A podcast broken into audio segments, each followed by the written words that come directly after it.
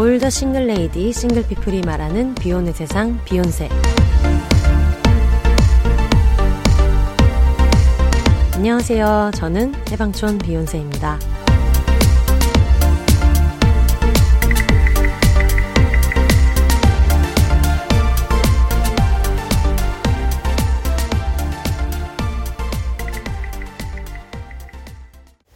안녕하세요. 해방촌에서 글 쓰는 해방촌 비욘세입니다. 비욘입니다. 여러분 지금 소리가 굉장히 고르지 않고 뭔가 계곡물 소리 같은 게 들릴 텐데 그것은 제가 계곡에 있기 때문입니다. 지금 저는 순천에 와 있는데 어, 여러분 알다시피 제가 대단한 배구 덕후로서 이번에 순천에서 코보컵이라는 이제 정규 V리그 전에 하는 컵 대회가 있어요.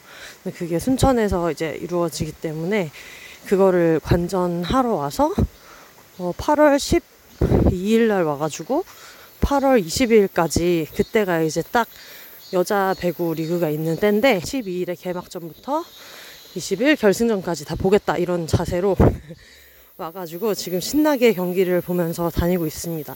오늘은 어 8월 10 8월 16일인가 7일인가 어쨌든 오늘은 수요일인데 오늘은 흥국생명과 GS칼텍스의 경기가 있는 날이에요. 그래서 저는 영경신을 하러 흥국생명 좌석에 아마 앉을 것 같고요. 그래서 오늘 그 경기를 가기 전에 어딘가를 좀 놀러 가야겠다. 경기가 너무 저녁 7시여가지고. 그래서 지금, 어, 서남사라는, 선암사라는 절로 왔고요. 사실 원래는 이 절을 올려간 게 아니고, 그냥 뭐, 차 타고 가면서 상사호를 한번 구경해야지 뭐 이런 마음으로 가고 있었는데 가다 보니까 서남사 이런 게 또 있어서 되게 유명한 절이잖아요. 그래가지고 어 그렇다면 온 김에 거기까지 찍고 가볼까 하는 생각으로 지금 와 있습니다. 어 일단은 지금 지금 제가 굉장히 그지꼴로 걷고 있어요. 다행히 주변에 아무도 사람이 없고 지금 완전 너무 자연 속에서 약간 숨찬 느낌으로 걸으면서 오프닝을 하고 있습니다. 이런 식으로 밖에서 핸드폰으로 오프닝을 했던 적이 없는데 어, 온 김에 좀 다른 느낌이어도 괜찮겠다 이런 생각도 들고 아직 여름 휴가를 못 가신 분들이나 이런 분들한테는 좀 뭔가 가치 있는 느낌도 좀 재미있지 않을까 그런 생각이 들어서 네 겸사겸사 녹음을 해보고 있어요. 음 일단 저는 순천을 지금 처음 와봐가지고 8월 12, 11일에 왔나 보다. 8월 11일에 와서 8월 12일부터 이제 경기를 보면서 이렇게 지내고 있는데 지금까지 어, 겪은 바로는 지금 너무 재밌고요.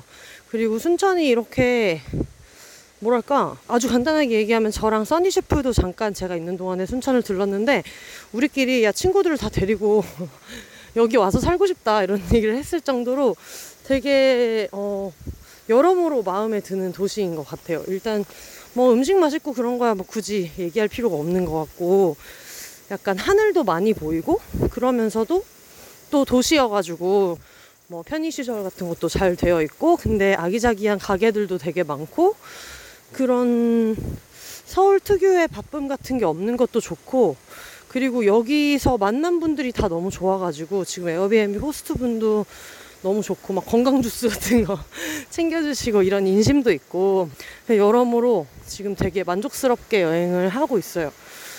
그리고 제가 여기 온다고 할 때 인스타그램으로 어떤 맛집이나 이런 거를 추천해 달라 이런 얘기를 했는데 어 거기서 알려주신 데가 다 되게 좋아가지고 순천에 이제 서암사 가는 길을 걸으면서 그 맛집이 어디가 좋았는지 이런 것도 한번 얘기를 해보려고 하는데요.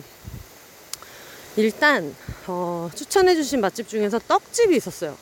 내 고향 떡집이라고 떡집이 있었는데 사실 저는 그렇게 떡을 막 좋아하지는 않지만 어, 그래도 뭐 경기 중간 중간에 그 경기장에서 못 먹어도 차에서 먹거나 아니면은 이동하면서 먹거나 뭐 이렇게 해서 먹어볼까 하는 생각으로 경기장 주 근처에서 이제 간식거리를 사자 하던 차에 그 내 고향 떡집을 가야겠다 해서 가려고 생각을 하고 있었는데 가까운 지역에 별미 콩나물 해장국이라는 해장국집이 또 있는데 거기를 추천을 해주셨어요. 두 분이나 추천을 해주셔가지고 거기를 갔는데 너무 맛있었고 나름대로 입맛이 깨대롭다는 써니 셰프도 왔었는데 써니 셰프도 먹어보고 아 이건 진짜 맛있다라고 얘기를 했는데 좀 특이한 점은 어, 많이 매워요. 들어가는 게 많이 매운 게 매운데 매운 게 기본인 것 같아요. 그래서 안 맵게를 원하면은 안 맵게 해달라고 얘기하시면 되고 주문을 받을 때도 뭐 매운맛 안 매운맛 뭘로 해드릴까요? 라고 이제 물어보시더라고요. 그래서 어, 나는 약간 매운 게 별로다. 혹은 나는 그냥 그 국물 자체의 맛을 좀 육수 맛을 느껴보고 싶다 이런 분들은 그냥 안 매운 걸로 시켜도 너무 맛있을 것 같은데 어, 되게 맛있더라고요. 그래서 콩나물국밥 맛있게 먹었고 그리고 네 그러고 나서 국밥을 먹고 그거를 샀는데 떡을 샀는데 떡이 종류가 진짜 많은데 떡이 이렇게 한 팩이 3,000원밖에 안 하는데 그 팩이 저는 이제 서울에 살다 보니까 서울에서 한 팩이 얼마 해서 주는 그 팩보다 사이즈가 더 커요. 그래서 정말 저렴하면서 되게 맛있는 집이었는데 뭐를 사갈까 이렇게 좀 알아보고 있는데 보통 이런 대표 메뉴 이런 게 있잖아요. 예를 들면 압구정의 공주떡집 뭐 그러면 흑임자떡 뭐 이런 거기 떡집들마다 그런 게 있는데 여기는 좀 그냥 골고루 다 맛있는 느낌이었어요. 그 중에 어떤 거를 먹을까 하다가 그 호박 설기 그런 걸 많이 드시는 것 같긴 한데 뭔가 그것만 잘 나가는 것 같은 느낌은 아니었어요. 그래서 아침에 여기 인근 주민분들이 오시더니 되게 익숙하게 그냥 morning routine인 것처럼 뭐 어떤 분은 쑥 인절미 가져가시고 뭐 어떤 분은 절편 가져가시고 막 이렇게 갖고 가시더라고요. 그래서 아, 뭘 살까 하다가 무슨 그 겉에 시루떡 고물 같은 색깔 이런 게 묻어 있는 늙은 호박 그 설기가 있었거든요. 근데 그걸 먹었는데 오, 너무 맛있었고, 저는 원래 그런 단맛을 진짜 안 좋아하는데, 이거는 진짜 맛있어서 너무너무 잘 먹었어요. 그래서 내 고향 떡집에 가시는 분들은 먹어보셔도 좋을 것 같고, 그리고 그런 모든 패키지 같은 것도 팔아요. 그래서 그런 것들도 한번 하시면 너무 좋을 것 같아요. 어, 그리고 또 어딜 갔지? 어, 지금 앞에 행인분이 오시기 때문에 잠깐 끄겠습니다.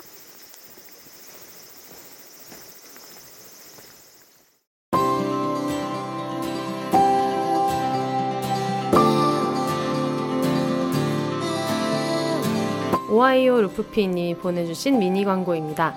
저의 40번째 생일을 완전 축하합니다. 모두를 떠나 외국에서 홀로 파워 MFP 성향과 ADHD를 이겨가며 꾸역꾸역 울며 불며 수많은 밤새워 논문 쓰고 학위 따고 현지 취업에도 성공한 너 진짜 멋져. 새로운 도시에서 첫 직장 출근 첫날이 하필 딱 40번째 생일인 우연. 지금껏 그랬듯 무지갯빛으로 다채롭게 펼쳐질 네 인생을 응원해. 사랑해. 라고 해주셨습니다. 오하이오 루프피님 너무 대단한데요. 저도 읽으면서 이렇게 눈썹이 계속 위로 올라가는 정말? 정말? 이러면서 읽었던 너무 즐거운 광고였어요. 40번째 생일 정말 축하드리고 말씀하신 대로 무지갯빛으로 다채롭게 펼쳐질 루프피님의 인생 저도 같이 응원합니다. 축하드려요.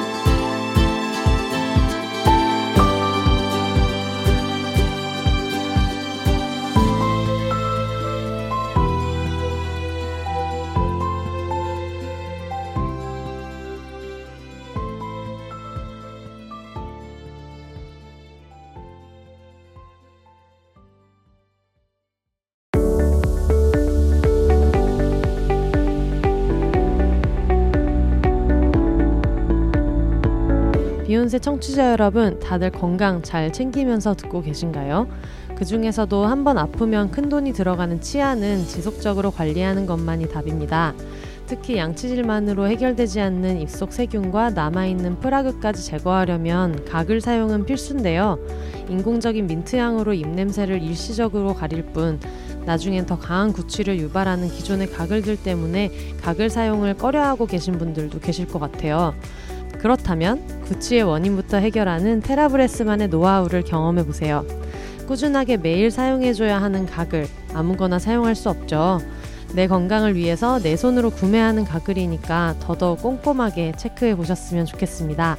알콜, 인공향료, 인공색소 등 우리의 건강을 위협하는 성분들을 전부 배제한 테라브레스는 순하지만 강력한 효과로 국내 런칭 1년 만에 200만 병이 팔리며 많은 분들의 사랑을 받고 있습니다.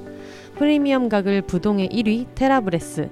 국내 공식 총판 온누리 스토어에서 구매하시면 단 한 병만 사도 무료 배송 혜택을 받으실 수 있다고 하니까요. 지금 바로 네이버에 테라브레스를 검색해 보세요.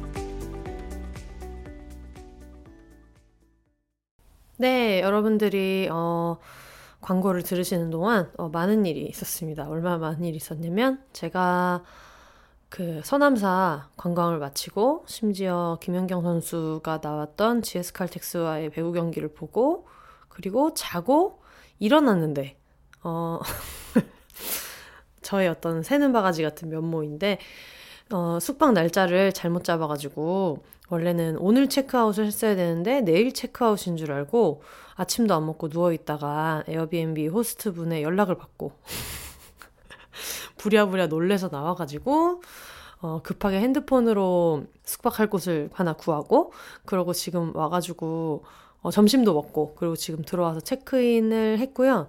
그 많은 일들이 여러분이 광고를 듣는 동안에 일어났다는 거예요. 여러분 지금 시공간을 초월해서 저와 함께 하고 계십니다.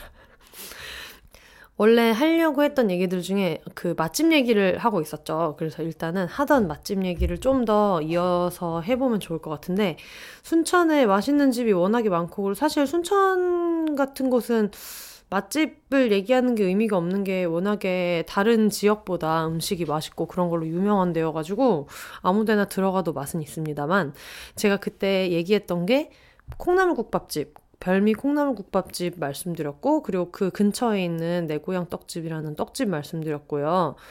그리고 지금까지 가봤던 데 중에서 음, 아, 나중에 그 말씀드릴 텐데 써니 셰프님 부모님이 잠깐 왔다 가서 같이 배구 경기를 보고 같이 여행을 했는데 써니 셰프님 아버지가 되게 좋아하시는 기사 식당이 있는데 여기가 거리가 좀 있어요.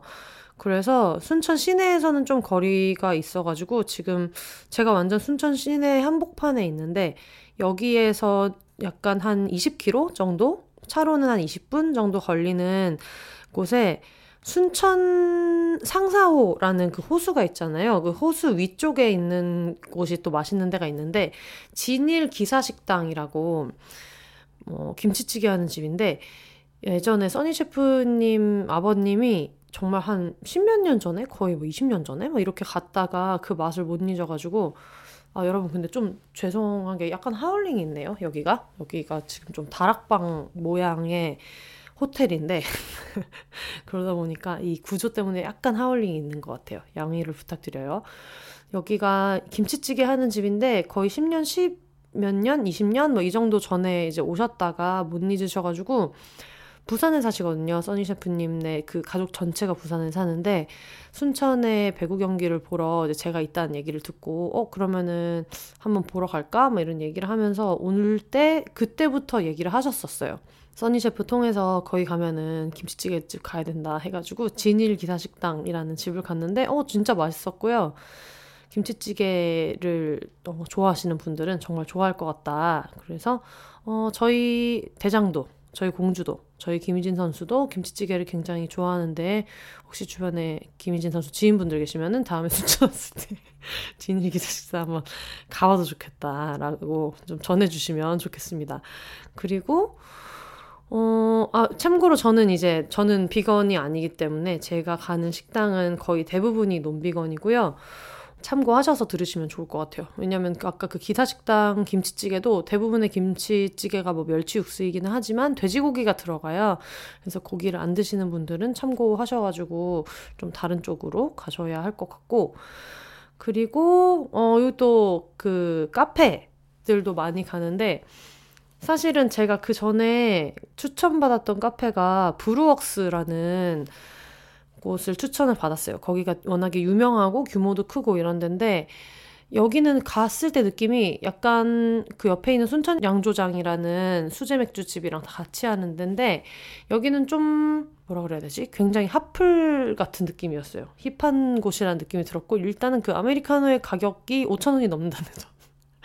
거기서부터 어 약간 나랑 결이 다를 수 있다 이런 생각을 하긴 했는데 너무 안에 내부가 잘 돼 있어서 사진 찍기도 되게 좋고 그럴 것 같아가지고 저도 한 두 번 정도 써니셰프 왔을 때도 한 번 가고 그리고 워낙에 그 숙소가 가까웠어가지고 또 한 번 가고 그랬는데 다른 카페를 추천을 많이 해주신 데 중에서 제가 아직 못 가본 데가 되게 많은데 그 중에서 한 군데 가봤던 데는 탄 초콜릿바라는 그 카페가 있어요. 사실 어, 카페라고 해야 되나? 초콜릿을 만드는 데인데 여기를 추천을 받아가지고 이제 갔고 여기는 전부 다 비건이고요. 모든 음식이 비건이고 그리고 동물 친구들도 환영하고 당연히 어린이 친구들도 환영한다고 이렇게 적어놓은 곳인데 사실 어린이 친구들을 환영한다는 거는 너무 모든 가게가 해야 할 당연한 건데도 요즘에 그렇게 안 하는 곳이 워낙에 많다 보니까 이거를 그냥 내세워서 아예 이렇게 그 소개에도 늘 적어놓고 그 가게에도 적어놓으셨더라고요. 그러니까 그렇게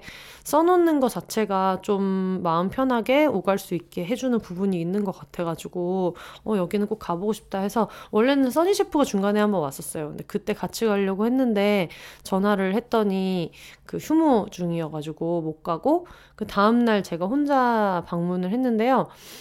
여기는 초콜릿을 팔고 초콜릿을 100g 단위로 팔고 있어요. 그러면서 어, 커피도 많이 파는데 저는 여기 커피가 되게 맛있었고 그리고 아이스 아메리카노를 보통 이렇게 빨대에 해가지고 플라스틱에다가 주시는데 여기는 그냥 아이스도 종이컵에 똑같이 얼음에다가 해가지고 빨대 없이 주신 게 저는 되게 마음에 들더라고요.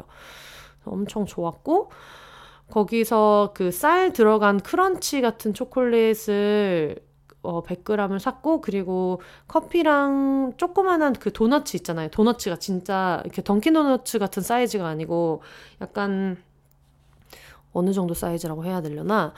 어, 왜 찹쌀 도너츠 같은 사이즈 있잖아요. 근데 이제 그거보다 조금 작은 도너츠 사이즈, 이런 귀여운 도너츠로 3개 정도 해가지고 세트를 주시는데, 그것도 너무 맛있었고, 그래서 원래 제가 단 거를 진짜 못 먹어가지고, 거의 뭐 마카롱 같은 거 선물해서 주시면 하루 종일 한 입 먹고 또 쉬었다 먹어야 되고 한 입 먹고 쉬었다 먹어야 되고 이렇게 엄청 오래 먹고 단 거 자체를 별로 많이 안 좋아하는데 이 단 거 안 좋아하는 사람들이 싫어하는 단맛이 있어요. 진짜 이것은 설탕 혹은 시럽이다 느낌의 단맛이 있는데 그러니까 물론 뭐 설탕이 어디든 들어갈 수 있지만 그게 하, 이거 어떻게 얘기해야 될지 모르겠어요. 달았을 때 입에 혀에 미친 듯이 남는 단맛 같은 게 있거든요. 그래서 초콜릿도 약간 못 먹는 것들은 잘 못 먹고 다크 초콜릿 같은 거 위주로 먹고 이러는데 여기 초콜릿은 그렇게 좀 기분 나쁜 단맛이 아니었어요. 그래서 왕창 사가지고 좀 많이 먹었는데 제가 이날 어 전날 엄청 피곤해가지고 있다가 아침에 일어나서 어디를 가야겠다. 자꾸 누워서 이렇게 민기적거리기만 하게 되니까 좀 어디를 가야겠다 했었고, 그리고 제가 지금 되게 오래 있잖아요. 8월 12일부터, 11일부터 와 있는데, 오늘이 18일이니까 지금 꽤 오래 나와 있는 건데, 그동안 세탁을 못해서 뭐 간단한 양말이나 속옷이나 이거는 그냥 샤워할 때 빨기도 했는데 워낙에 좀 덥잖아요. 그리고 이따가 배구 후기 얘기할 때 말하겠지만 여러분 경기장이 미친 듯이 더웠단 말이에요.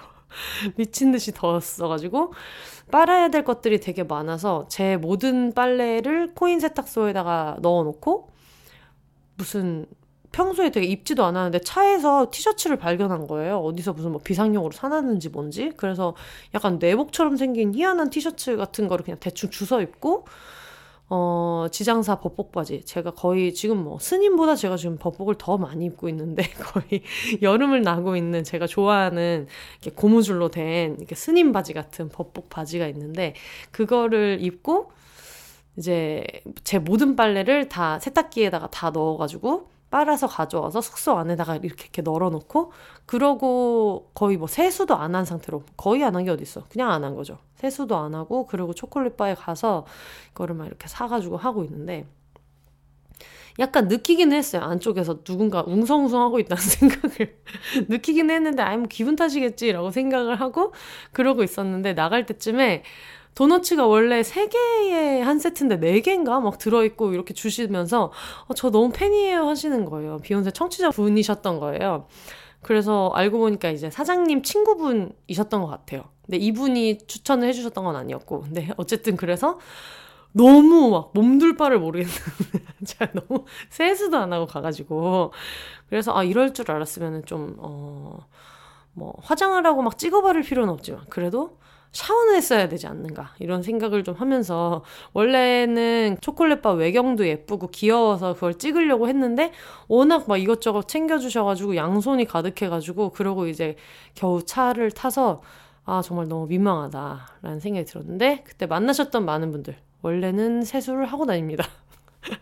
정말 어 모든 옷을 빨고 저 예쁜 옷도 많이 입거든요. 근데 어쨌든 그런 데 가가지고 근데 너무 반가웠고 거기서 막 챙겨주시고 견과류 같은 것도 같이 챙겨주시고 그래가지고 되게 반가웠어요. 너무 반가웠습니다.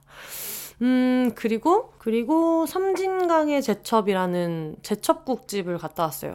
여기도 제첩장이랑 뭐 이런 것들도 같이 해서 제첩국에 주셨는데, 사실 저는 어, 해운대에 오래 살았어서 제첩국을 되게 많이 먹었었어요. 그러다 보니까 그냥 제가 알고 있는 맛있는 제첩국 되게 깔끔하고 맛있고 매장도 엄청 깔끔했고 해서 혼자서 가는 분들한테도 좋을 것 같고 그리고 여기가 그 순천 팔마체육관에 가까워요. 그래서 이번에 코보컵을 하는 배구도 그렇고 다른 어떤 종목 경기가 있을 때 혹은 뭐 콘서트 같은 게 있을 때 그럴 때 오시는 분들은 한 번쯤 가보셔도 좋을 것 같고, 그리고 여기 체육관 근처에 연향동의 식탁이라는 집이 있어요. 여기도 오늘 가봤는데, 오늘 좀 전에 여기 지금 호텔 들어오기 직전에 가봤는데, 연향동의 식탁 여기는 보니까 생선구이하고 청국장이 유명하더라고요. 근데 들어가자마자 고등어구이 냄새가 되게 많이 나가지고, 어, 고등어구이 맛있겠다 해서 고등어구이 먹었는데, 시간장을 이용해서 간을 하시더라고요. 그냥 소금이나 이렇게 하는 게 아니라 시간장을 이용해서 해가지고 되게 맛있었고, 그리고 밥을 주실 때 솥밥으로 주시더라고요. 그래서 솥에 안에 있는 밥을 이제 긁어내고, 거기다가 누룽지 물 붓고 이렇게 먹는 건데, 누룽지 처돌이인 저로서는 너무 마음에 들었고요. 그리고 반찬도 맛있는 게 되게 많아서 새우장도 두 개 이렇게 주셨고, 어, 셀프로 가져다 먹는 반찬에도 뭐 잡채 같은 것도 맛있었고, 그리고 전체적으로 음식점이 엄청 깔끔해요. 생긴 지 얼마 안 된 건지, 뭐 리모델링을 한 건지 되게 깔끔해서 되게 맛있게 잘 먹었어요. 여기도 생선구이 좋아하시는 분들은 좋아하실 것 같고, 그리고 보니까 청국장이 유명한 것 같았어요. 근데 저는 청국장은 다음에 어, 여러 명 같이 왔을 때 먹어봐야겠다. 뭔가 고등어 갑자기 확 땡겨가지고 고등어를 먹었고요. 그리고 또 어디를 갔나? 음, 아, 송치마을이라는 집인데, 송치마을 여기는 되게 멀어요. 여기 순천 시내에서는 되게 멀어서, 여기도 22km. 이고, 근데 사실 저는 가면서 전 드라이브를 원래 좋아해가지고, 가는 길에 좀 산길이고 이런 게 저는 좋았었는데, 송치마을이라는, 그러니까 여기 가게 이름 자체가 송치 마을인데 이게 백종원의 3대 천왕에 나왔었대요. 돈가스 경양식 이런 걸로. 근데 제일 유명한 게 돈가스도 유명하고 그리고 항아리 수제비가 유명한 것 같아요. 그래서 옆에 보니까 항아리 수제비가 두 명 이상씩 시킬 수 있는 메뉴여가지고 엄청 크게 나오더라고요. 진짜 큰 항아리에다가. 근데 저는 혼자 갔기 때문에 이걸 다 먹을 수 없을 것 같아서 돈가스를 시켰는데 여러분 여기는 돈가스가 문제가 아니라 오이소박이를 같이 주시거든요. 이걸 오이소박이라고 해야 되나? 제가 알고 있는 오이소박이랑 약간 느낌이 다른 오이무침 같은 걸 주셨는데 이게 진짜 맛있습니다. 제가 진짜 이 오이소박이를 먹으면서 이거는 진짜 샴페인 한 병 먹는다. 이거 있으면은.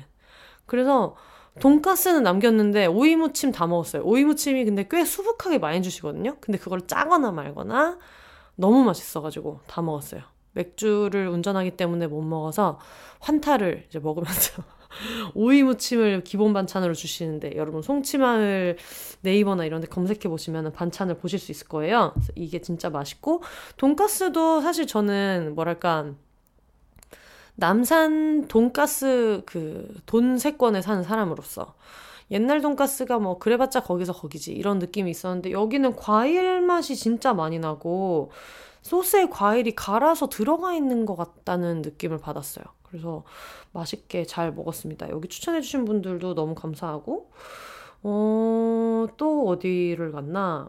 생각보다 어디를 좀 많이 아직 못 갔네요. 왜 이렇게 많이 못 갔지? 음, 요 정도를 다닌 것 같아요. 요 정도를 다녔고, 갔는데, 그렇게까지 맛이 없었다 하는 데가 한 군데 있었어서 여기는 굳이 추천하지 않겠고요. 아, 맞다, 맞다.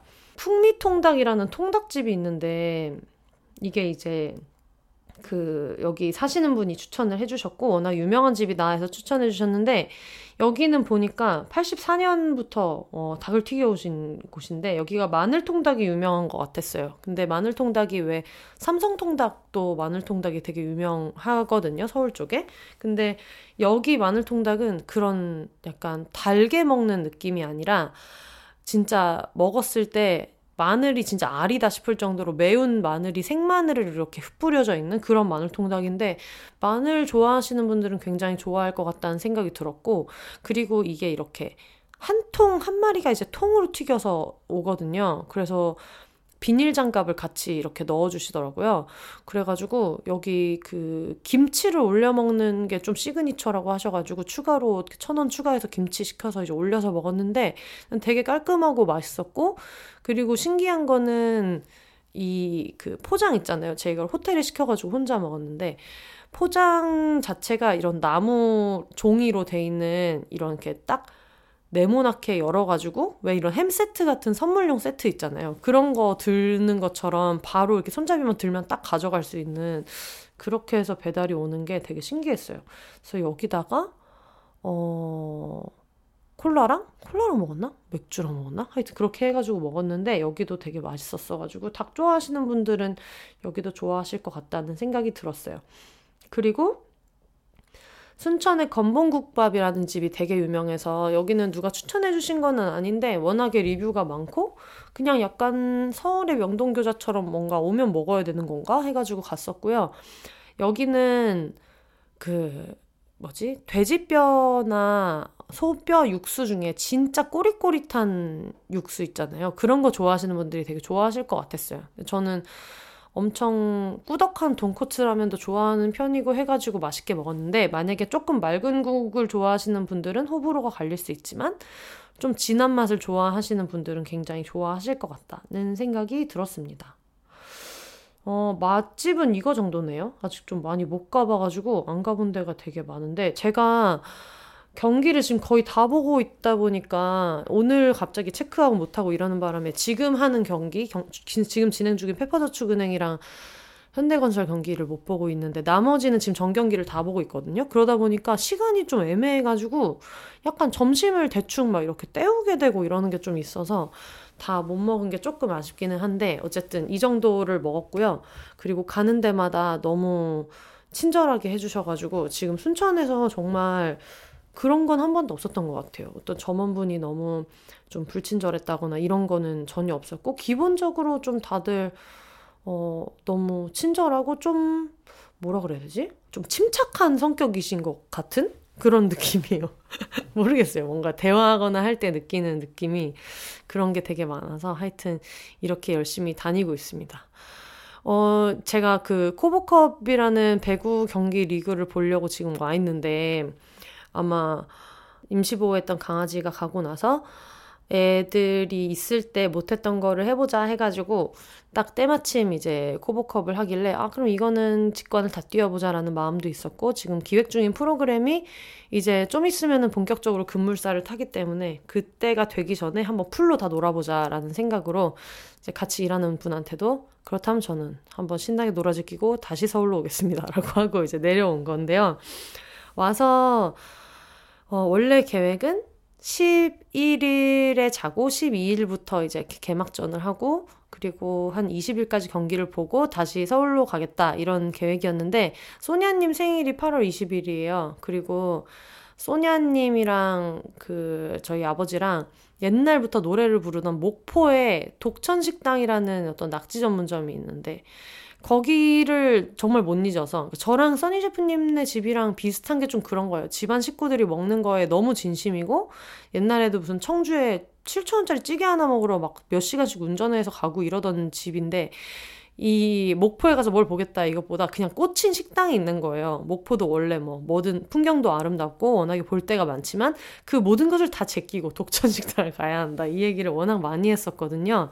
그래서 제가 있을 때 순천을 마지막쯤에 며칠 왔다가 그리고 목포로 넘어가서 독천식당 근처에 숙소를 또 잡았고요. 그렇게 해서 가자. 이제 이런 계획으로 지금 변경이 돼서 원래는 저 혼자 할 생각이었다가 결국은 같이 이제 오게 됐어요.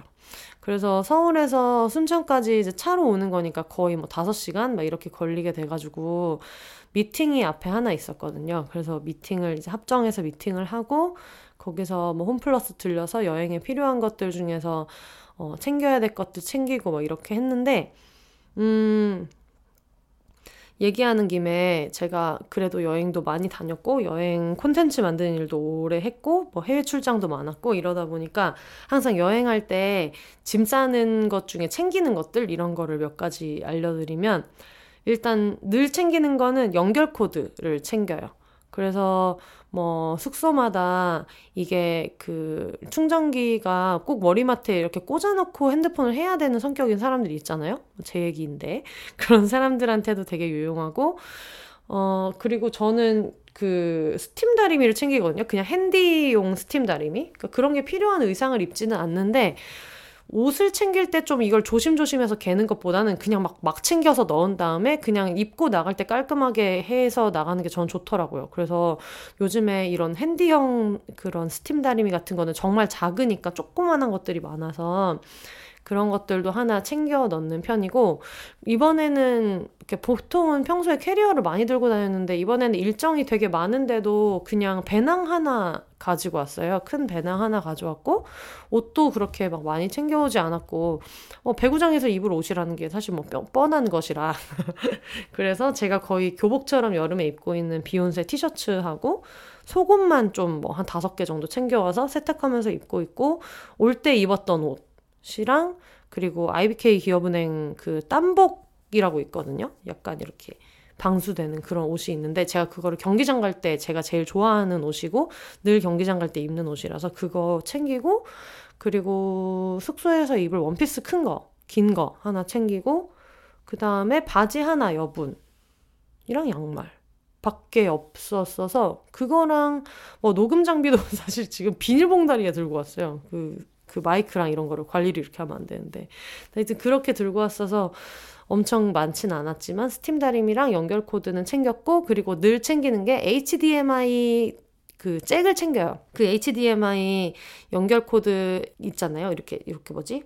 조금 이렇게 약간 모양이 네모나게 안 생기고 옆에 이렇게 파진 것처럼 생긴 HDMI 잭이 있는데 이거는 왜 챙기냐면 숙소에 따라서는 그 채널이나 이런 게 다양하지 않은 곳들도 있고 그리고 그냥 인터넷으로 내가 넷플릭스에서 뭐 검색해서 보겠다 아니면 내가 가입한 서비스를 제공하지 않는 곳들도 많고 이렇다 보니까 늘 노트북에다가 틀어서 그걸 HDMI 잭에다가 연결해서 보거든요. 그래서 이거는 그때 호캉스 갔을 때 뭐 왕좌의 게임을 봤네, 이상청을 봤네 말씀드렸는데 그것도 웨이브에서 제 걸로 틀어가지고 이렇게 연결을 해서 봤었고 지금은 뭐 배구에 미친 사람처럼 또 경기장에 가면은 어, 해설을 들을 수 없잖아요. 그러다 보니까 와서 그 중계했던 거를 재방을 보는데 그걸 재방 시간을 기다릴 필요 없이 네이버 TV로 들어가면은 KBSN에서 중계한 거를 그대로 보여주기 때문에 그거를 띄워놓고 보는데 그걸 노트북이랑 HDMI 연결잭은 거의 대부분의 TV에서 호환이 다 돼가지고 그렇게 해서 항상 HDMI 잭을 가지고 있어요. 그리고 HDMI 잭은 좋은 게 음성 연결을 따로 하지 않아도 이게 다 하나로 되기 때문에 HDMI 연결 잭을 늘 가지고 다니고 있고요. 그리고 또 뭐, 뭐가 있을까요? 원래는 옷걸이 같은 것도 챙기는데 이번에는 굳이 안 챙겼던 것 같고, 어, 얘기를 막상 하고 보니까 별로 그런 게 없네요. 아!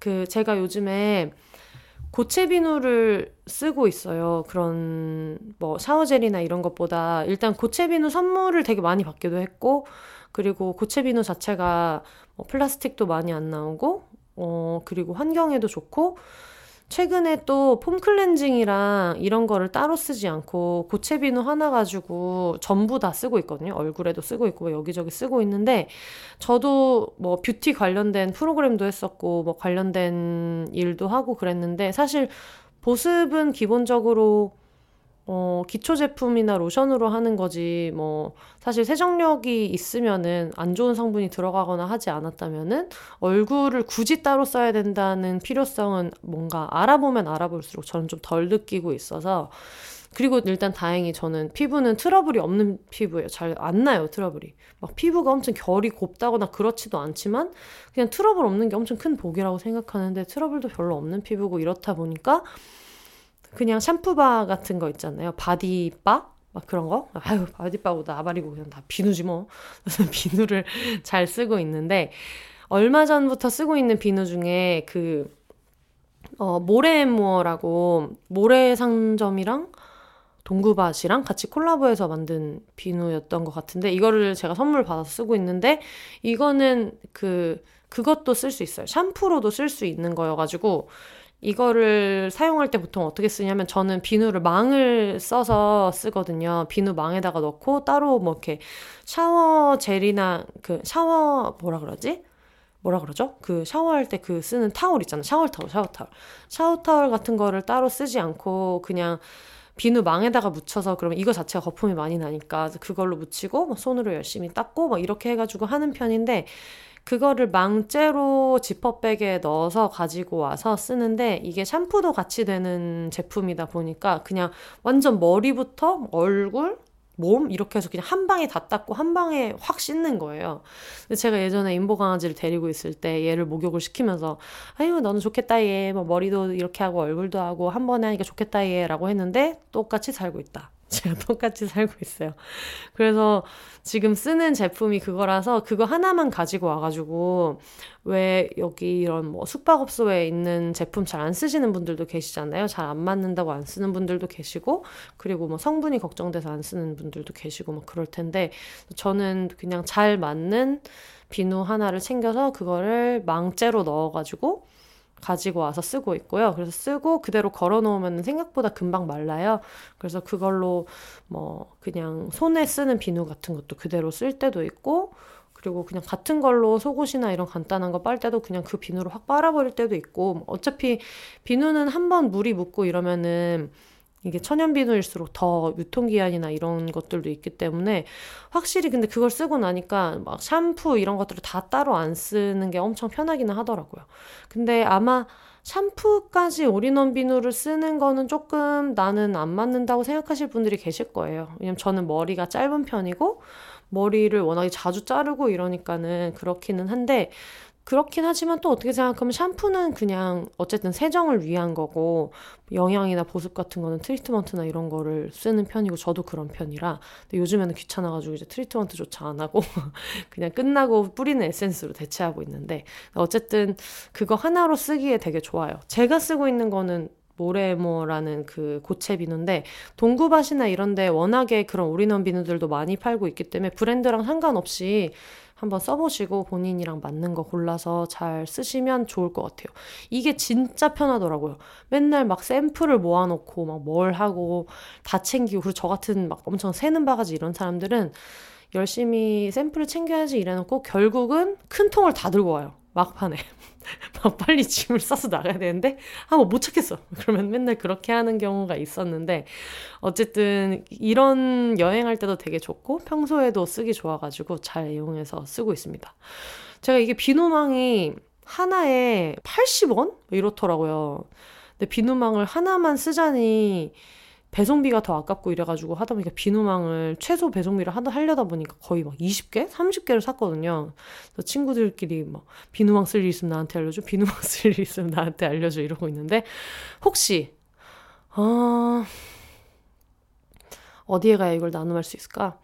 음 제가 갈 확률이 높은 곳은 아무래도 어 기업은행 구장이기 때문에 IBK 기업은행의 경기를 보러 이제 화성구장에 오시는 분들 중에서 비누망이 필요하신 분들은 이제 10월에 또 개막을 하지 않겠습니까?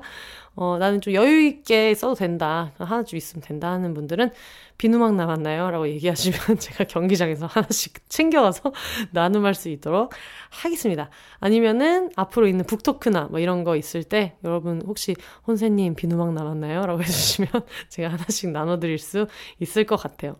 그런 것들을 챙기고 있고 그리고 콘택트 렌즈 끼시는 분들은 콘택트 렌즈 를 그 렌즈 세척액을 살 때마다 케이스를 같이 주잖아요. 렌즈 케이스를. 근데 저는 거기다가 그 로션이나 크림이나 아니면 폼 클렌징 쓰시는 분들은 폼 클렌징 이런 것들 소분해서 넣어서 다니기가 되게 좋아요.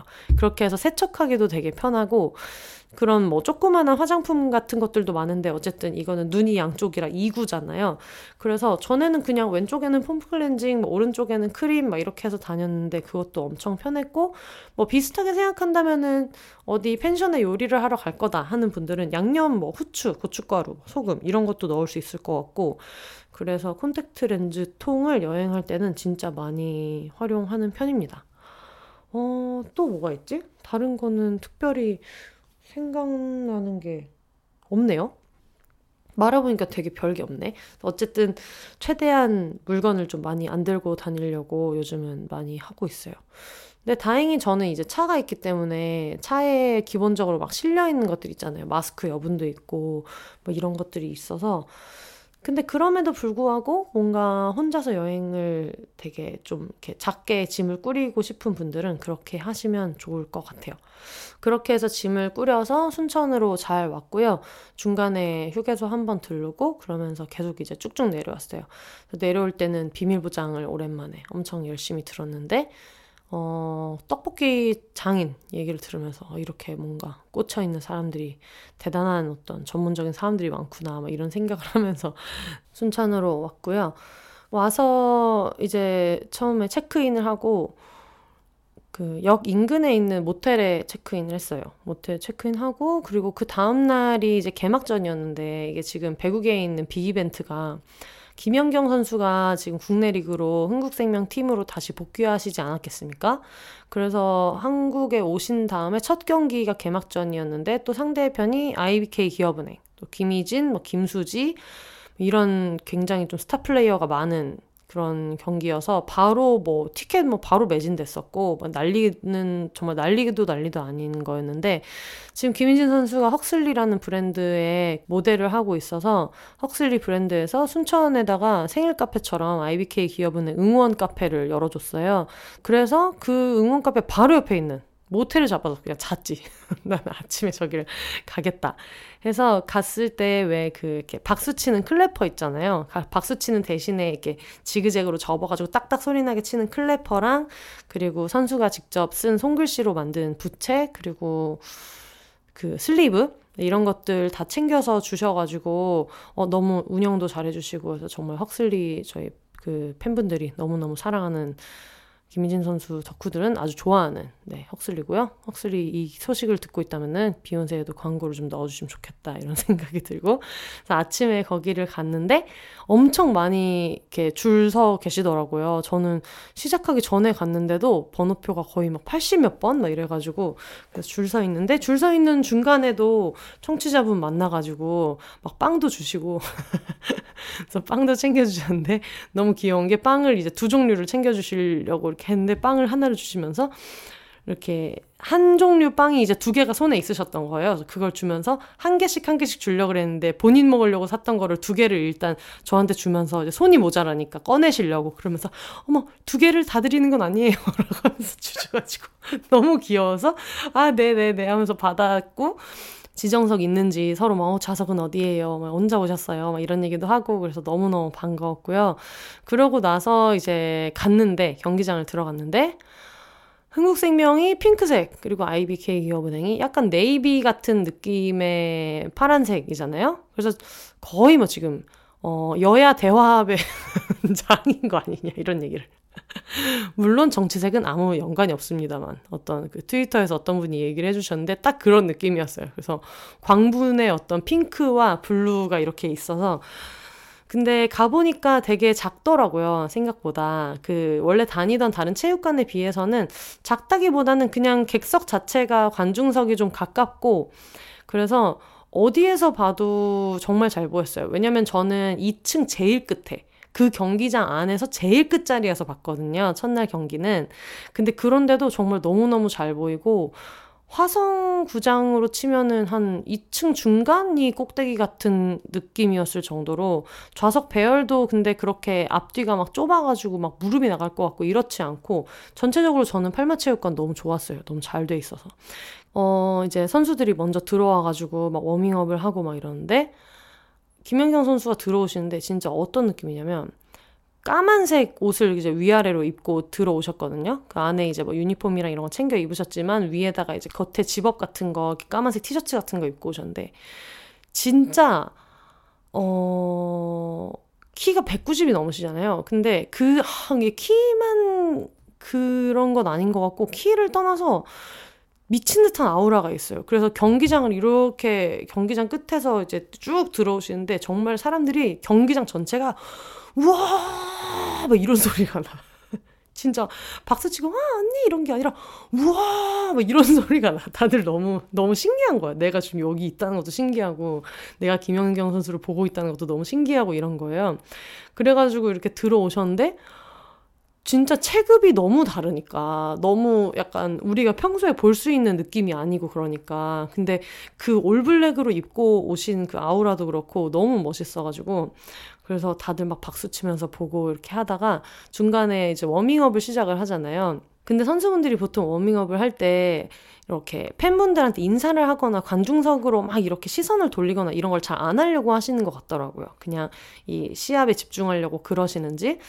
어, 사실 그래가지고 이제 저희 김희진 선수 팬분들 같은 경우에는 언니를 어떻게든 웃겨보자는 마음으로 방금 이렇게 곁눈질로 한번 봤다가 웃음 참기에 실패하는 모습을 꼭 보려고 되게 재미있는 플랜카드도 많이 가져가서 한 번이라도 선수 웃게 해주려고 하는 분들도 되게 많고 이런데 어쨌든 원래는 보통 그렇게 잘 그 이렇게 주변을 두리번거리거나 이런 게 없는데 김연경 선수는 약간 어, 다들 팬분들한테 이렇게 인사하고 이런 거에도 너무 여유가 느껴지는 거예요.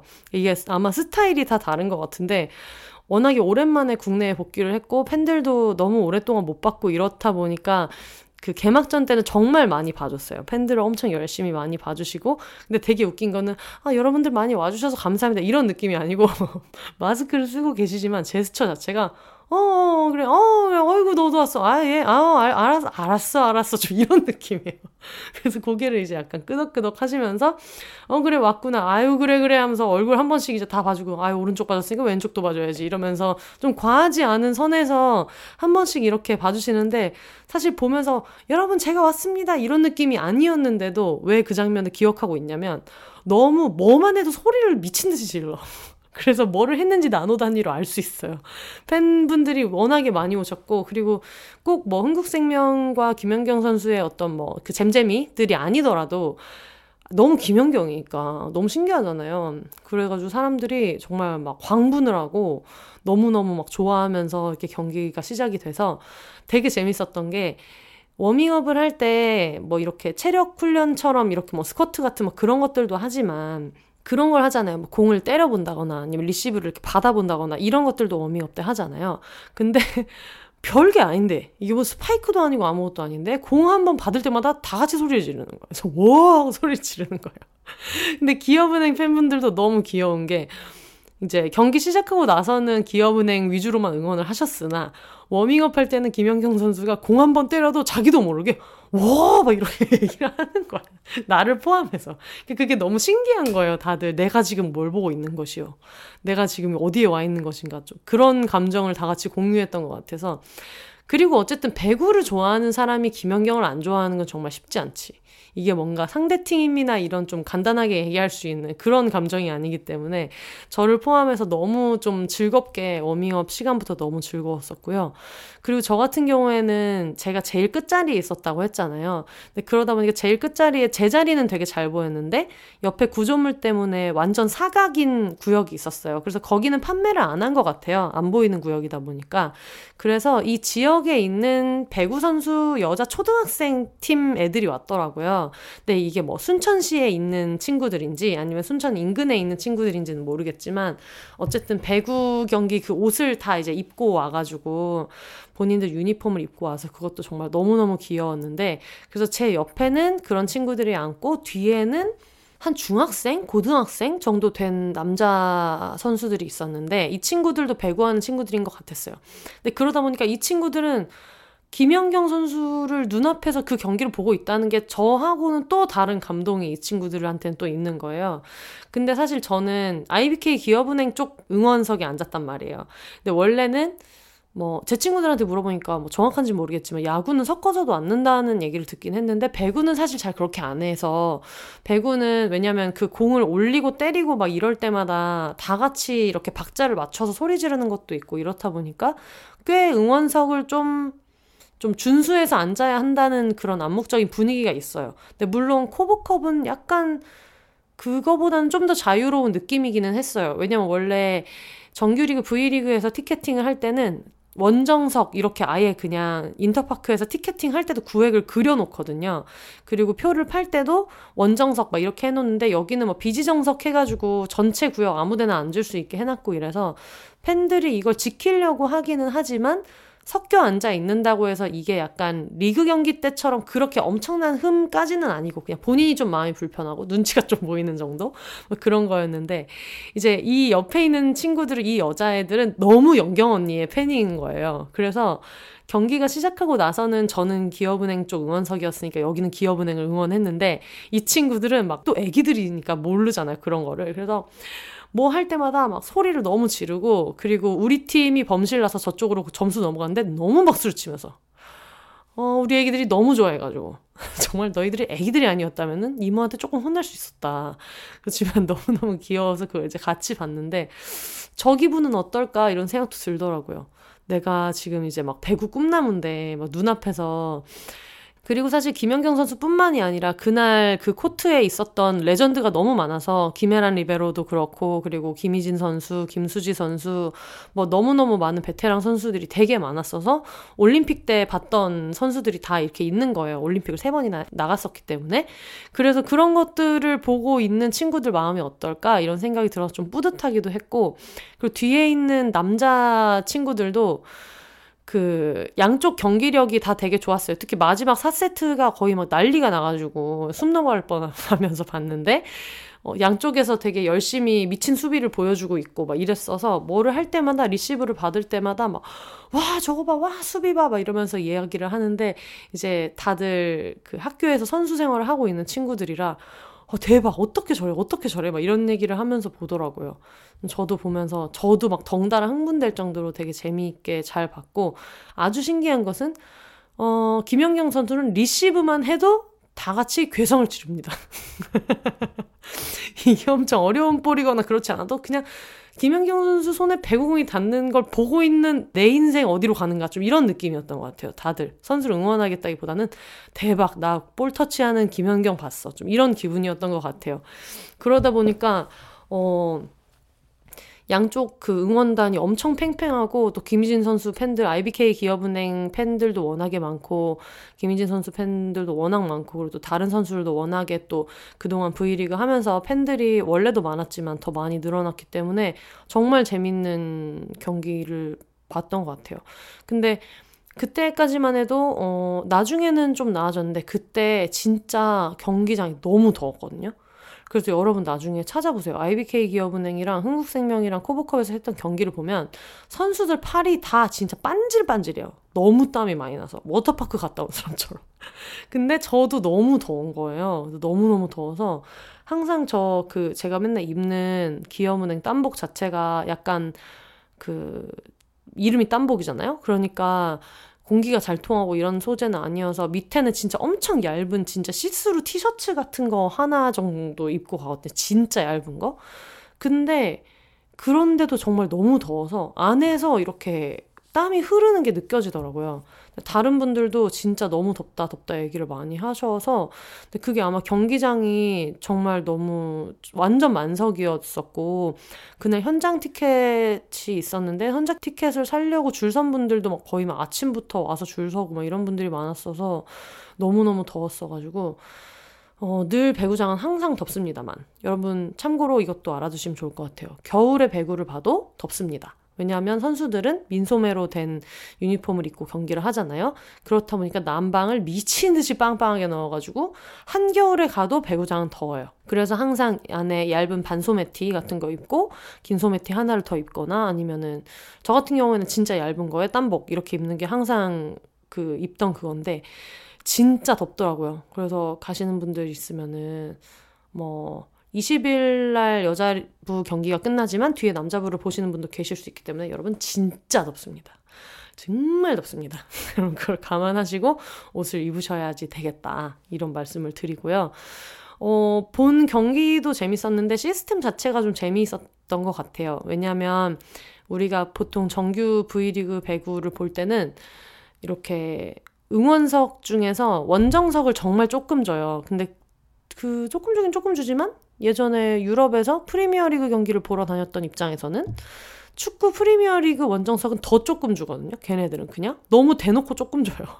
진짜 닭장처럼 이렇게 요만큼밖에 안 주는데 그거에 비하면 많이 주지만 근데 그래도 한쪽 사이드만 딱 가, 이렇게 자리를 주고 나머지는 좀 홈 관중들이 이제 즐기는 좀 그런 느낌인데 코보컵은 약간 암묵적인 5대5로 이렇게 가는 게 암묵적인 것 같은 그런 느낌이 있어요. 그러다 보니까 한쪽 절반을 기업은행 팀이 이제 차지하고 한쪽 절반을 한국생명 팀이 차지하고 좀 이런 느낌인데 좀 정규리그 때와 다르게 좋았던 거는 이게 누군가의 홈도 아니고 어웨이도 아니다 보니까 물론 코트 방향은 있어요. 코트 방향은 있어서 홈에 해당하는 그 코트를 배정받은 팀이 이제 서브석 자리를 좀 더 주고 이런 거는 있지만 예를 들면 선수마다 응원가들이 있잖아요. 그래서 이 선수가 득점을 했을 때 나오는 노래가 정해져 있고 뭐 이런 게 있는데 이번에는 양쪽을 다 틀어주더라고요.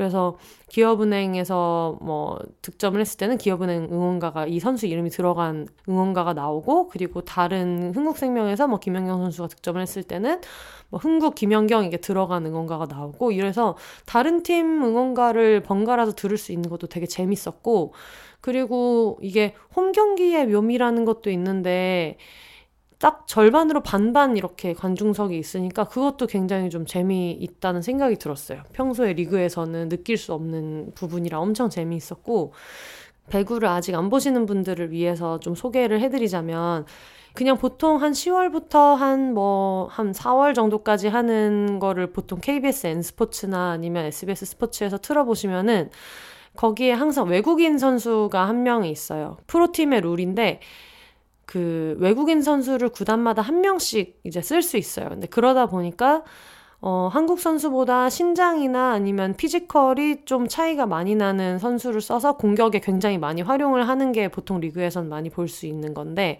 근데 지금 제가 순천에서 보고 있는 코보컵은 그 정규리그 전에 하는 한 2주 정도 하는 이제 짧은 컵 대회인데, 여기에서는 외국인 선수를 기용할 수가 없어요.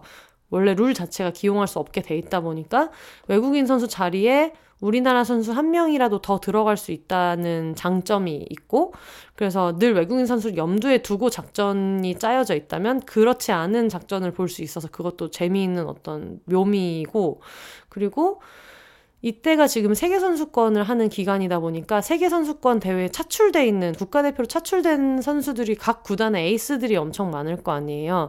근데 그러다 보면 그동안 많이 기회를 얻을 수 없었던 어린 선수들이 코보컵에서는 출장을 되게 많이 해요. 그래서 이번 경기에도 그것 때문에 정말 돌풍을 일으키고 있는 어린 선수들이 너무 많은데 그거를 보는 재미가 있더라고요. 그래서 다들 아니 아니 저 선수는 어디다 이제 나왔어? 막 이런 선수들이 되게 많아가지고 특히 그 지금 굉장히 화제가 되고 있는 선수는 한국도로공사의 김세인 선수 가 있는데 키가 173이더라고요. 키가 173이면 저랑 똑같은 거예요. 그래서 배구 선수에게는 엄청나게 높은 키는 아니고 원래는 그 공격을 하는 플레이어로 계속 이렇게 있었지만 이전에 프로 입단한 첫 해에는 리베로로 있었단 말이에요. 이제 리베로라고 하면 직접 공격을 할 수는 없고 이제 수비를 전담하고 있는 이제 여러분이 배구 경기를 보시면 다른 색깔 유니폼을 입고 있는 선수가 있어요. 이제 그분이 이제 리베로인데 리베로로 활약을 하고 있었는데 사실 리베로도 완전 주전은 아니었고 어, 백업으로 이제 한 번씩 출전을 하다가 나중에는 공격을 조금씩 하고 이렇게 하기도 했지만 어쨌든 프로 구단에 입단하고 나서는 리베로로 더 많이 활용이 됐던 선수였던 거예요. 근데 청소년 대표팀이나 뭐 이런 데 나가서는 또 이제 공격으로 열심히 하고 했던 선수인데 그 선수가 지금 그 도로공사에서 미친 듯이 득점을 하고 있습니다. 근데 키가 크지가 않잖아요. 그래서 경기장에서 보면은 이렇게 다 같이 풀샷으로 봤을 때는 꽤, 꽤 작은 키에 속하는 선수인데 진짜 날아다녀요. 날아다녀. 그래서 아무리 블로킹이 높아도 그걸 정말 영리하게 잘 보고 그리고 블로킹만 잘하는 게 아니라 리베로도 했었다고 했잖아요. 그러니까 진짜 몸을 날려서 수비도 미친 듯이 하고 공 다 건져 올리고 그래서 정말 저 선수는 어디서 온 거야? 막 다들 엉성엉성 할 정도로. 그래서 저도 김세인 선수를 당연히 작년 리그를 봤으니까 기억은 하고 있지만, 어, 근데 내가 되게 기억하는 약간 그런 느낌이 아닌데? 라고 해서 보니까 이제 페퍼저축은행에서 리베로를 했었기 때문에 공격하는 걸 당연히 많이 못 본 거예요, 리그에서는. 근데 제가 그거를 이제 써니 셰프랑 같이 봤는데 다들 계속 나중에는 야 미친 것 같다. 야 미쳤다. 미쳤다. 이러면서 봤거든요. 굉장히 지금 그 김세인 선수 같은 어떤 슈퍼스타 슈퍼 루키가 등장을 했고 뭐 GS 칼텍스의 권민지 선수나 흥국생명의 김다은 선수도 그렇고 되게 많은 어린 선수들이 평소보다 기회를 많이 못 얻던 선수들이 나와가지고 엄청나게 잘하는 거를 보면서 와, 이게 진짜 드라마다. 이렇게 되면 또 나중에 리그로 갔을 때 누가 어떻게 나올지 모르잖아요. 배구가 다른 종목도 그렇겠지만 배구는 사람을 돌아버리게 만드는 게 약간 이런 서사충을 만드는 게 있거든요. 계속 보고 있으면은. 그래서 그런 것들도 굉장히 좀 재미있게 보면서 이런 경기의 묘미였고 어, 중간에 써니 셰프님 가족들이 왔다고 했잖아요. 근데 써니 셰프 가족은 써니 셰프가 아주 어릴 때부터 배구를 되게 많이 봤고, 제가 배구 광인이 되기 전부터 뭐 여자 배구, 남자 배구 가릴 것 없이 배구장을 다니고 막 이렇게 했었다고 전에도 한번 말씀을 드렸는데 제가 포워컵을 보러 간다. 그래서 순천에 온다는 이제 얘기를 듣더니 써니 셰프가 어 그래? 뭐 엄마 아빠도 보러 가라 그럴까? 막 이런 얘기를 하더라고요. 근데 아버지께서 도로공사의 이윤정 세터를 엄청나게 좋아하셔 가지고 그 전에도 이제 김천 경기장 갈 때 제가 막 미친 듯이 피켓팅 치열할 때 뚫어가지고 보내드리고 막 이렇게 했었던 적이 있었거든요. 근데 순천에 온다고 하니까 물론 순천도 부산에서 거리가 절대 가깝지는 않지만 그래도 뭔가 이런 자리가 있을 때 한번 가보면 좋겠다 해가지고 먼저 아버지 어머니가 먼저 오셨어요. 그래서 제가 이제 자리를 잡아드리고 그리고 자리 오셔서 착석하는 거 도와드리고 클래퍼 챙겨드리고 저는 이제 앞에 중앙석에 좀 1층 자리여가지고 1층에서 이제 보고 아버지 어머니는 2층 지정석 잡아드려가지고 이렇게 보고 그러고 아까 말씀드렸던 김치찌개 집을 갔다가 이렇게 간 건데 되게 재미있으셨나 봐요. 그래서 차 타고 가면서 아 이거 써니도 오라 그래야 되겠는데 하더니 그 다음날 써니 셰프를 데리고 다시 오셨어요. 순천을 다시 오셔가지고 같이 이제 경기를 같이 보고 그러고 갔는데 IBK 기업은행이랑 GS칼텍스의 경기를 이제 같이 보고 갔고요. 그리고 저를 위해서 IBK 응원석에 다들 앉아주셨고, 그래서 써니 셰프는 하루 더 있다가 가고 이랬는데, 어, 처음에 써니 셰프 오기 전에 아버지랑 어머니랑 같이 봤던 경기가 도로공사랑 페퍼저축은행의 경기였는데, 경기가 이제 끝나고 나서 주차장까지 걸어가고 있는데 페퍼저축은행 그 스태프 옷을 입은 되게 키 큰 남성분이 계셨는데 아버지가 이렇게 보시면서 어 안녕하세요 이러시더라고요. 그래가지고 아 예 안녕하세요 이렇게 인사하시길래 아는 분인가 보다 그래가지고 어 아버지 어떻게 아는 분이세요? 그랬더니 어 저 사람이 옛날에 대한항공 팀에서 뛰었었어 이러시는 거예요. 전혀 어 아는 사이가 아닌데 나는 안 사인 거야. 나는, 나는 저 사람이 대한항공에서 뛰고 있을 때 나는 봤다는 거예요. 그래가지고, 어, 굉장히 약간 뭐 동네 사람 만난 것처럼 인사를 하셨고, 그리고 이제 받아주시는 분도 인사를 되게 반갑게 받아주셨는데, 나중에 찾아보니까 페퍼저축은행의 코치님이셨던 것 같아요. 우리가 추정하기로는 대한항공에 이제 뛰셨던 적이 있고 그래가지고 그걸 보면서 그게 이제 너무 웃기다 뭐 이런 얘기를 했었는데 그러고 써니 셰프가 와가지고 도로공사 경기를 이제 그 다음 날까지 봤어요. 이게 되게 헷갈리네. 처음에는 페퍼저축은행이랑 도로공사 경기를 아버지랑 나랑 어머니랑 보고 그 다음 날 자고 일어나서 IBK 기업은행이랑 GS칼텍스 경기를 써니 셰프랑 나랑 이제 보고 그리고 부모님도 다른 자리에서 보시고 그리고 써니 셰프는 저랑 같이 1박을 하면서 어, 조금 더 순천도 둘러보고, 그리고 그 다음날 도로공사 경기도 보고, 뭐 이렇게 했는데, 그때 도로공사 쪽 그 응원석에서 응원을 하고 있었어요. 써니 셰프가 있는 마지막 날. 그때가 도로공사랑 어디랑 할 때였지? 현대건설이랑 할 때였나 보다. 현대건설이랑 할 때였어요. 현대건설이랑 할 때였는데, 그때 막 써니 셰프랑 저랑 좀 응원을 요란하게 하거든요. 저는 응원단 분들이 하자는 거 다 따라하고 이런 카드 섹션 이런 것도 엄청 열심히 하는 편이고 클래퍼 치는 것도 되게 열심히 치는 편인데 막 미친 듯이 하고 있는데 뒤에서 어느 분이 저를 툭툭 치시더니 광민지 작가님 아니세요? 이러시는 거예요. 그래서 어 맞는데요? 그랬더니 김희진 선수 팬분이 제작하신 것 같은 김희진 선수 부채를 보여주시면서 사인 좀 해달라고 하시는 거예요. 그래서 여기다 어떻게 사인을 하냐고 김희진 선수인데 어떻게 사인을 하냐고 그러면서 얼굴 주변에는 도저히 못하고 이렇게 조그만 데다 이렇게 해가지고 사인을 하고 있는데 혹시 이 부채 있으시냐고 그러면서 자기 두 개 있으니까 하나 가지라고 하시는 거예요. 그래서 너무 좀 민망하면서도 너무 반갑기도 하고 감사하기도 해서 감사히 부채를 이제 받아가지고 지금 제가 고이고이 호텔에 잘 모셔놓고 더울 때마다 잘 붙이고 들고 다니고 있고요. 어, 그리고 그, 그 전에 혼자 경기를 보러 갔었는데, 제가 또 차에가 인삼 아니겠습니까? 그래서 인삼공사 경기를 보려고 이제 갔는데, 인삼공사 경기를 제가 예매를 되게 잘해가지고, 1층에 있는 자리가 예매가 된 거예요. 그래서 너무 신난다. 1층 자리에 앉았는데, 좀 너무 가까운 거야. 그래서 너무 가까워서. 너무 가까워서 거의 뭐 득점하고 나서 하이파이브를 같이 할 수 있을 판인 거예요. 그래서 너무 가까운데 너무 긴장되는데 이러고 있던 와중에 비욘세 청취자 한 줌단 분 중에서 인삼공사 팬분들이 되게 많으신데 그 중에 이제 저희 뭐 북토크도 오시고 행사 있을 때 한 번씩 와주시고 하는 그 신만이 님이 계세요. 팥죽단 선생님이 계시는데 그분이 이제 DM이 와가지고 어 작가님 저 여기 2층 뒤쪽에 있다고 막 반갑다고 이제 인사를 해주신 거예요. 그래서 혼자 오셨냐 그랬더니 혼자 오신 것 같아가지고 제가 이제 그러면은 나랑 자리를 바꾸자.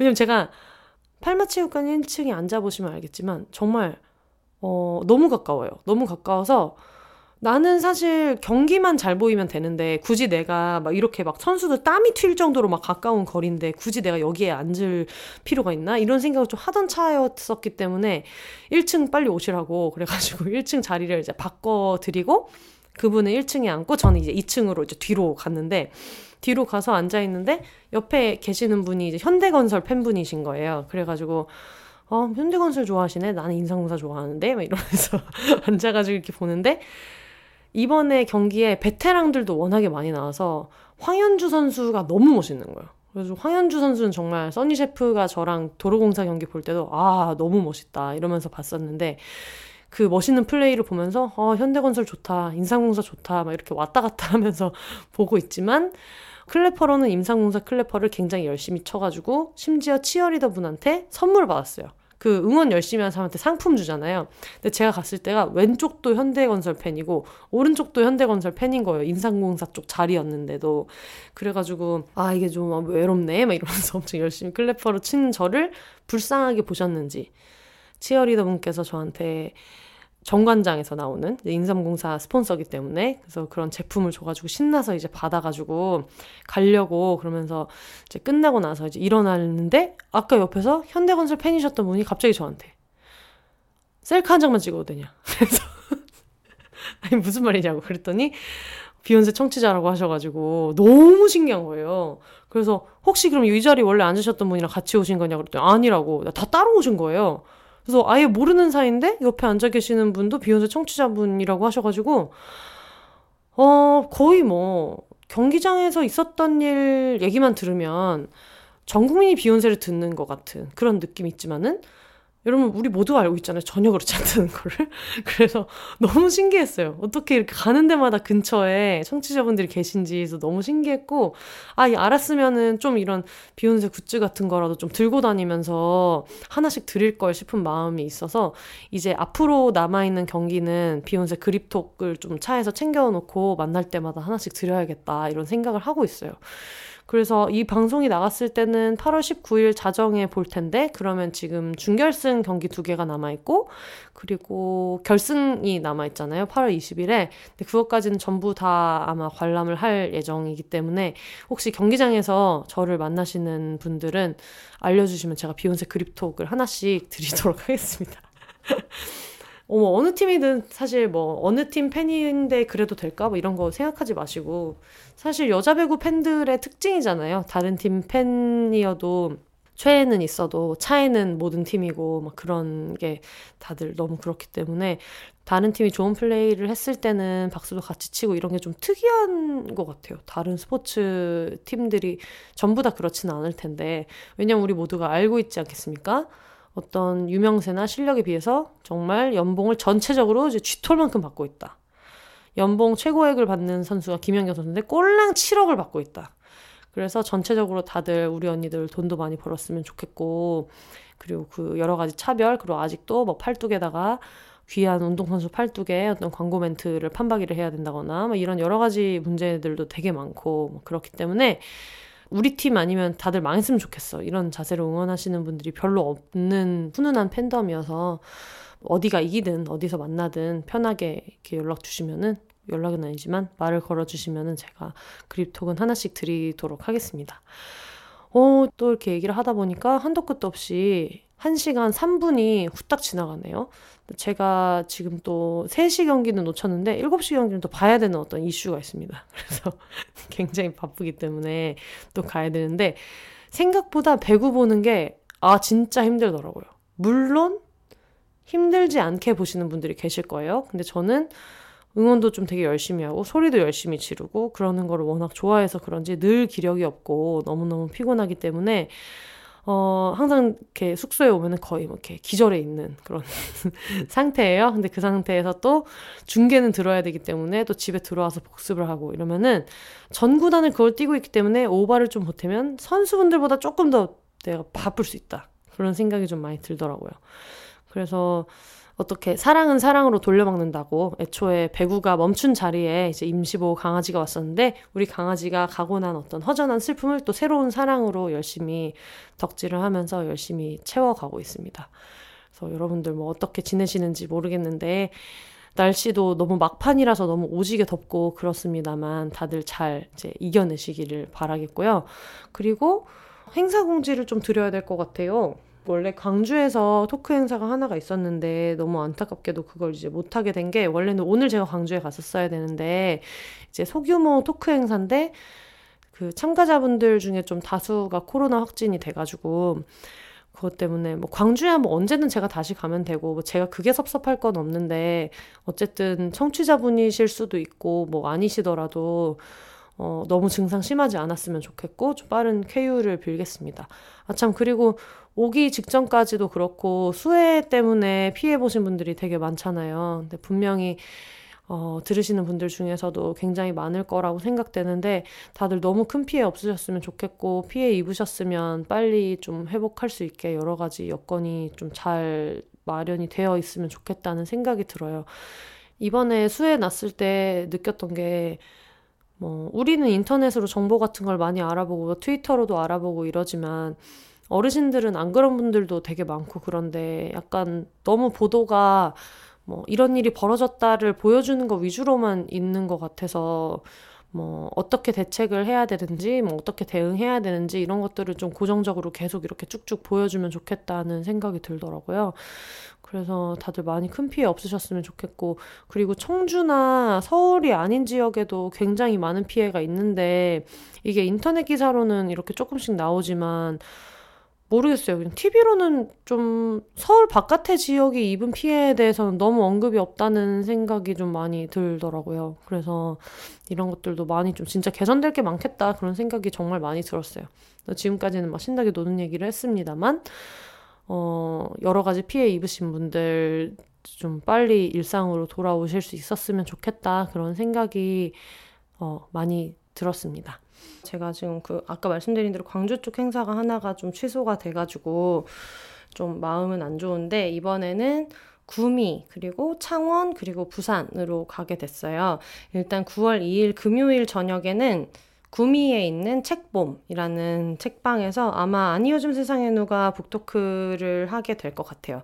그 전에 미루리 미루리라 북토크를 한번 진행을 했었는데 어, 구미에서 다시 아니 요즘 세상에 누가 비온 에세이 관련된 북토크를 진행하게 될 것 같은데 9월 2일 금요일 저녁에 하게 될 것 같고 자세한 사항은 책봄 인스타그램 계정에서 같이 봐주시면 좋을 것 같고요. 그리고 9월 3일에는 창원으로 갑니다. 이때는 오전이어서 오전 11시고 이때는 영화 나를 깨우는 바람이라는 영화가 있잖아요. 제가 출연했던 비용과 관련된 다큐멘터리 영화였는데 이게 창원에서 하는 제10회 창원 여성 인권 영화제 예, 행사로 같이 들어가게 됐어요. 그러니까 행사로 들어간 건 GV를 말씀드리는 거고 여기에서 상영될 상영작 중에서 나를 깨우는 바람이 있어가지고 비혼세에도 한번 나와준 적이 있으셨죠. 저희 김민주 감독님하고 저하고 같이 GV를 진행을 하게 될 것 같아요. 근데 이걸 보니까 뭐 미싱타는 여자들이나 뭐 다 너에게 가는 길, 뭐 애프터 미투 막 이런 여러 가지 좋은 작품들이 많이 나와가지고 꼭 제가 나오는 게 아니라도 한 번쯤 찾아보시면 좋을 것 같은데 저는 진행 중인 행사 중에서 9월 3일 토요일 오전 11시에 행사에 가게 될 것 같아요. 그래서 이 관련된 사항은 이게 지금 주관하는 행사가 창원 여성의 전화여서 창원 여성의 전화 인스타그램 페이지에서도 보실 수 있고 지금 보니까 비욘세도 해시태그를 걸어주셨더라고요. 그래서 비욘세 해시태그로 검색을 하셔도 아마 최근 게시물에서 찾아보실 수 있을 것 같아요. 창원 롯데시네마에서 진행하는 거고요. 9월 3일 토요일 오전 11시입니다. 그리고 그날 오전 11시에 갔다가 이제 그 다음에 바쁘다 바빠 현대사회. 제가 9월 3일 저녁에는 임시보호에 대한 이야기를 하게 될 것 같아요. 그래서 이때는 조금 더 자유롭게 얘기를 할 것 같아가지고 임시보호에 대한 이야기, 그리고 강아지를 키우는 것에 대한 이야기, 그리고 비혼 여성 1인 가구로서 강아지를 키우면서 느꼈던 여러 가지 경험이나 아니면 이런 비슷한 경험이 있는 분들은 오셔서 나눠주셔도 좋을 것 같고 임시보호를 해볼까 하는 궁금증이 있으신 분들이 한번 와서 얘기를 하셔도 좋을 것 같고, 뭐 제가 임시보호 한 번을 한 걸 가지고 누군가한테 지식을 드릴 수 있는 입장은 아니어서 뭔가 겪었던 어떤 경험을, 감정적인 경험을 좀 나누고 다른 분들 이야기도 좀 들을 수 있는 자리가 되면 좋겠다고 일단 저는 생각하고 있는데, 이거는 부산에 있는 나락서점, 으로 가게 될 거예요. 저녁 시간에 가게 될 것 같아요. 오전에는 창원에서 저녁에는 부산에서 만나 뵐 수 있을 것 같아서 이것도 나락서점 SNS를 참고해 주시면 어, 조만간에 공지가 올라오지 않을까 생각합니다.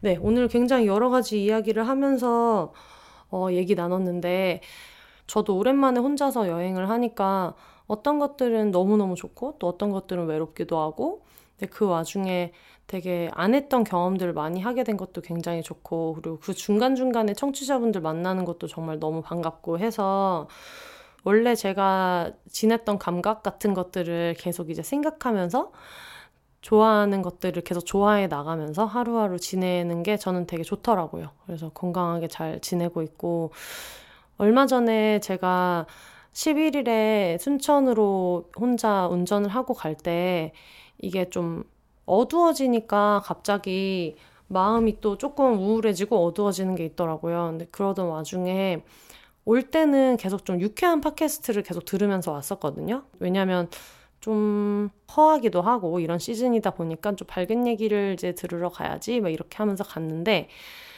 어 가다가 별밤이 생방송 시간이 돼가지고 또 별밤을 틀었어요 10시에 그래서 그때가 한창 이제 휴게소도 지나서 거의 순천에 다 와갈 때쯤, 그러니까 꽤 늦은 시간인 거죠. 별밤이 10시부터 12시까지 하니까. 그래서 듣고 있는데 별밤에서 김인우 작사가님이 이제 그런 얘기를 하시는 거예요. 아는 분이랑 어, 같이 이야기를 나눌 수 있는 자리가 있었는데, 그러니까 제가 말씀드리는 거는 사실 외워서 말씀드리는 건 아니어가지고 멘트가 정확하진 않아요. 근데 그분이 이제 예전에 집이 너무 어려워져가지고 부모님이 유치원을 보내줄 수 없는 상황이 됐었다. 근데 그때 원래 엄마가 아이스크림 같은 걸 잘 사주고 이러지 않는데 유치원을 못 갈 상황이라는 걸 본인이 알고 있었고 근데 너무 가고 싶어가지고 막 가고 싶어 이러던 와중에 엄마가 아이스크림 사줄까? 라는 얘기를 했는데 뭔가 어린 마음에도 그 말에서 알았대요. 내가 이제 유치원을 못 가게 되는구나 라는 거를. 그래서 엄마가 아이스크림을 먹으라는 거구나 라는 거를. 그래서 그게 살면서 처음으로 느낀 너무 큰 슬픔이었는데 그 와중에도 아이스크림은 먹고 싶더라는 거죠. 그래서 그래서 아이스크림을 먹겠다고 해서 먹었다. 이제 이런 얘기를 하면서 어, 아무리 큰 어떤 뭐 삶의 힘듦이나 슬픔이나 이런 게 있어도 당장 눈앞에 있는 하찮은 것, 사소한 것, 그런 것들을 따라가다 보면 인생은 사라진다라는 취지의 얘기를 이제 해주셨거든요. 저도 이제 이거 정확한 표현은 아직 기억이 정확하진 않지만, 어쨌든 살면서 여러 가지 감정이 이렇게 소용돌이 칠 때도 결국은 눈앞에 있는 것들을, 사소한 것들을 해나가다 보면 삶은 사라진다라는 얘기를 했는데, 어, 그 말을 들으면서 갑자기 엄청 어, 용기가 되더라고요. 너무 안심이 되고 용기가 되고 굳이 꼭 지금 제가 집에 계속 있던 인보 강아지가 없어지고 허한 것만을 얘기하는 거는 아니고 제가 아무래도 그동안 일도 굉장히 제가 원래 하던 본업도 오래 쉬었고 하다 보니까 여러 가지 조금 불안한 감정이나 여러 가지가 복합적으로 되게 많았는데 그러고 나서 배구를 보러 가겠다 하고 이제 막 바리바리 싸들고 올 때 누군가는 이거를 되게 좀 재밌어 보인다 신나겠다라고 하겠지만 좀 그런 생각도 들었어요. 너무 내가 이거를 이렇게 계속 축제, 축제, 축제 이런 식으로 해서 즐거운 것들만 찾아다니면서 돌려막기 하듯이 이렇게 하는 게 맞나? 라는 불안이 제 안에 어딘가에는 있었던 것 같아요. 그랬는데 그거를 이제 실시간으로 같이 들으면서 너무 안도가 돼가지고 막 눈물이 나더라고요. 차를 운전을 하고 가는데. 그래서 그게 정말 너무 고맙다는 생각이 들었어요. 그 일단 별밤이라는 라디오에도 너무 고맙고 팟캐스트를 하는 사람이니까 당연히 팟캐스트라는 매체에 대한 자부심이 있죠. 근데 그렇지만 이런 얘기를 그냥 녹음된 걸 하는 게 아니라 누가 나랑 같은 시간에 동시간에 내가 운전을 하고 있을 때 마이크 앞에서 누군가 그 말을 전해줬다는 게 엄청난 위로가 되더라고요. 그게 되게 기적같이 느껴지기도 하고, 그리고 저는 늘 말씀드리듯이 다가오는 콘텐츠의 운이나 이런 거를 되게 좀 맹신하는 사람이라서, 그래서 어, 별밤이 진짜 라디오는 정말 너무 멋진 매체다, 너무 훌륭한 매체다라는 생각도 했고, 그리고 늘 제가 너무 사랑하는 김이나 작사가님한테도 그게 뭐 누구를 위로하려고 꺼냈던 말이었든 그게 진짜 많은 사람들한테 어떻게 가서 꽂혔을지 모른다는 게 정말 멋지다라는 생각이 들어가지고 너무 감사한 마음도 들었고 그래서 막 암흑 속에서 고속도로를 운전하고 오면서 그게 굉장히 좋은 기분이 들었어요. 그래서 그 다음날부터 배구를 이렇게 즐기고 볼 때도 쓸데없는 생각 많이 안 하게 된 것 같아요. 내가 너무 막 재밌는 것만 쫓아가지고 내가 지금 들여봐야 될 감정을 너무 외면하는 게 아닌가? 막 이런 생각을 할 때도 있었는데 아니지. 뭔가 눈앞에 있는 것들이 또 삶을 살게 한다는 게 누구한테나 있는 일이니까 덕질은 그래서 소중하고 그래서 김희진 선수가 나한테 정말 그래서 소중하고 그런 생각을 많이 했기 때문에 이런 얘기를 좀 나눠도 좋겠다는 생각이 들었어요.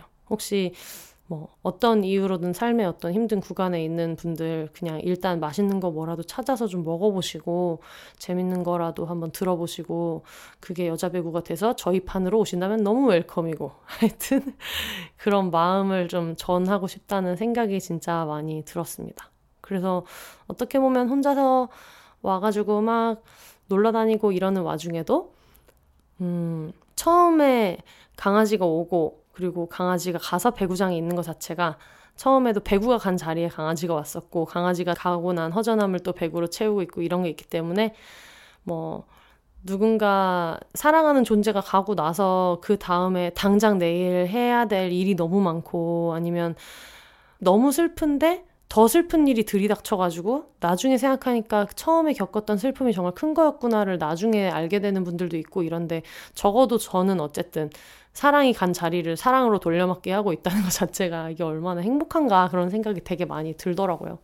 그래서 경기장에서 만난 분들한테도 뭔가 그런 한 번씩 어 지루할 만하면 이벤트처럼 같이 이야기 나눴던 게 너무 좋았고 그런 순간들이 들으시는 분들한테도 많이 있었으면 좋겠다는 생각이 되게 많이 들었어요.